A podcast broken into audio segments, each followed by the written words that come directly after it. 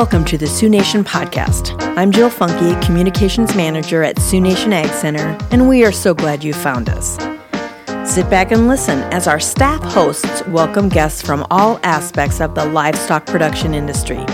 It's our mission at Sioux Nation to arm regional, small, and medium producers with all of the resources we can put in front of them. And now, on with the program. Hello and welcome to the Sioux Nation podcast. I am your Sioux Nation Ag Center staff host, Johanna Klinghagen, and SDSU Extension Pesticide Education and Urban Entomology Field Specialist Amanda Bachmann is joining us again today, just in time for the commercial pesticide certification deadline. Thank you for coming back on the program, Amanda. Thanks so much for having me. We know that the South Dakota Department of Agriculture and Natural Resources is the lead agency administering the pesticide certification program, and the SDSU extension partners with DANR to offer training programs. Also, we know the applicator certification and licensure renewal is due by March 1st. Amanda will be explaining the process. Who is required to obtain a commercial applicator's license for pesticide application? In the state of South Dakota, if you are somebody that is applying pesticides for hire or as part of your uh, job duties as a governmental employee, you are required to have a commercial applicator license. So, you know, if you work for the city doing lawn care for the city, you need a commercial applicator license. If, you know, the really obvious ones are the folks who, you know, have their own spray rigs and hire out and spray for other people. But uh, we've we've actually caught a fair number of those employees that need to be commercially certified that maybe aren't that's who needs to have a commercial applicator certification, and you can get that initially via exam. So that's the part that people tend to not like as much as having to take a test to get your initial certification. But once you have that, you can join us for the renewal courses to get recertified. What is the certification process? So for folks who are getting your commercial applicator certification, you're going to take tests initially, so everyone has to take the general category, including if you're trying to get your pesticide dealer license. So you take the general category, and then South Dakota has about 15 other categories. So depending on what you're doing, say you're spraying right of ways, you would you know take the test for category seven. Or if you're doing you know pest control on ag land, you take maybe 1A, which is herbicide. So you do need to kind of look up the categories and see what you need to take. Once you have those exams passed, uh, they're multiple choice, 70% to pass. So, you know, they're not, it's not like you need 100% or an A plus or anything. But once you pass those, you get your license from Department of Ag after you pay them their license fee. And then that license is good for two years. After two years, that's when we do the recertification classes. So we have actually an online course through SDSU Extension, as well as a limited series of in person meetings for certain categories that you can come, attend the meeting, get the information, sign out, and then that will renew your categories for another two years. So, how long is the process? The license is good for two years. So, people do need to be kind of paying attention to when their license expires, and that is currently on the last day of February, two years after you took the exam. So Department of Ag does maintain an online searchable database. So if you're a current commercial applicator, you can actually look yourself up and see when your license expires and what categories you have if you've maybe lost your card. But the the pro, it's a it's a two year cycle for um, for having that valid license, and you've got to pay your license fee, and then also make sure that you get your categories recertified every two years. What are the most common mistakes growers make with pesticides? That's a really interesting question. I'm not on the enforcement side of things, so I don't see sort of all of the Department of Ag, you know, complaints and inspections and things that they do. I would probably say sort of not not having data on it, but just kind of a feel for the questions that we get.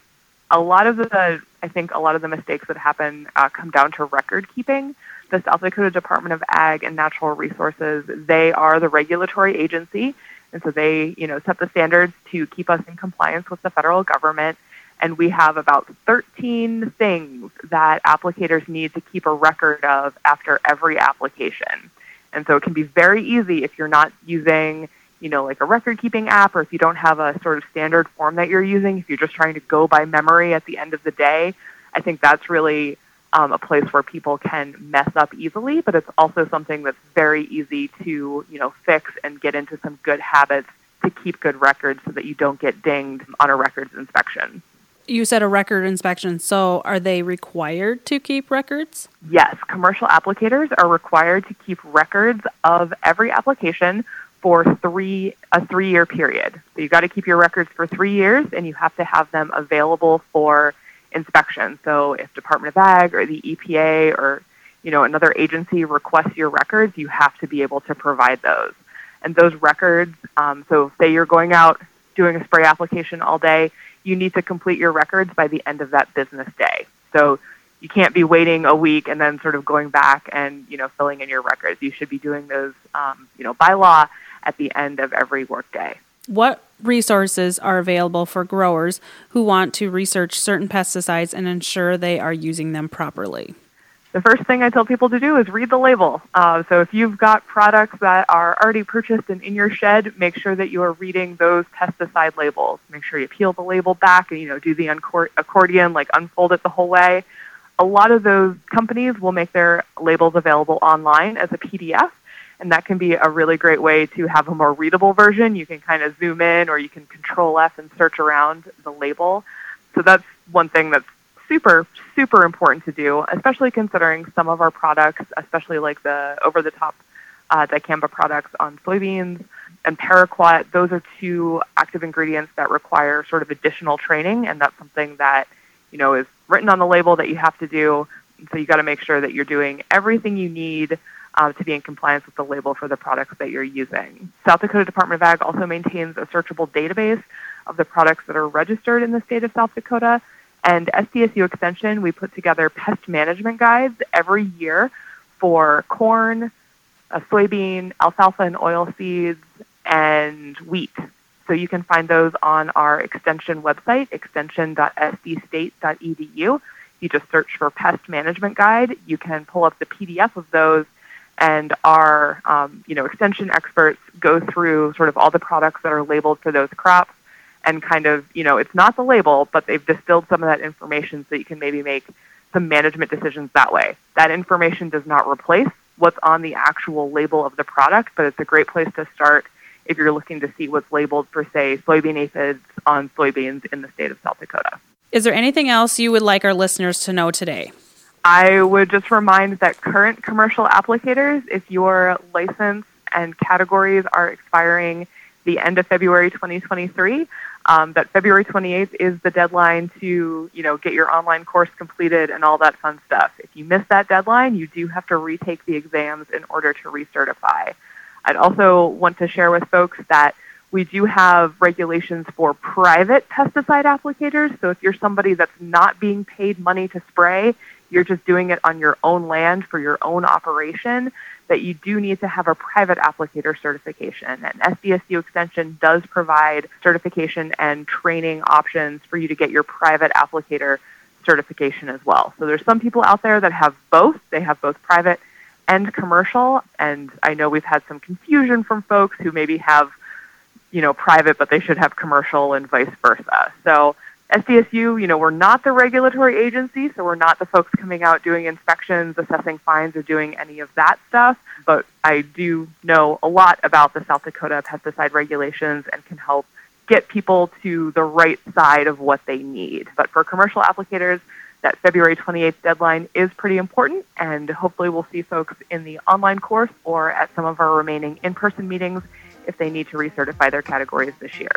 Well, thank you, Amanda. It is always good to understand the regulations for applicators, and thank you to our listeners for tuning in. We'll catch you next time with more guests and topics related to the current ag climate.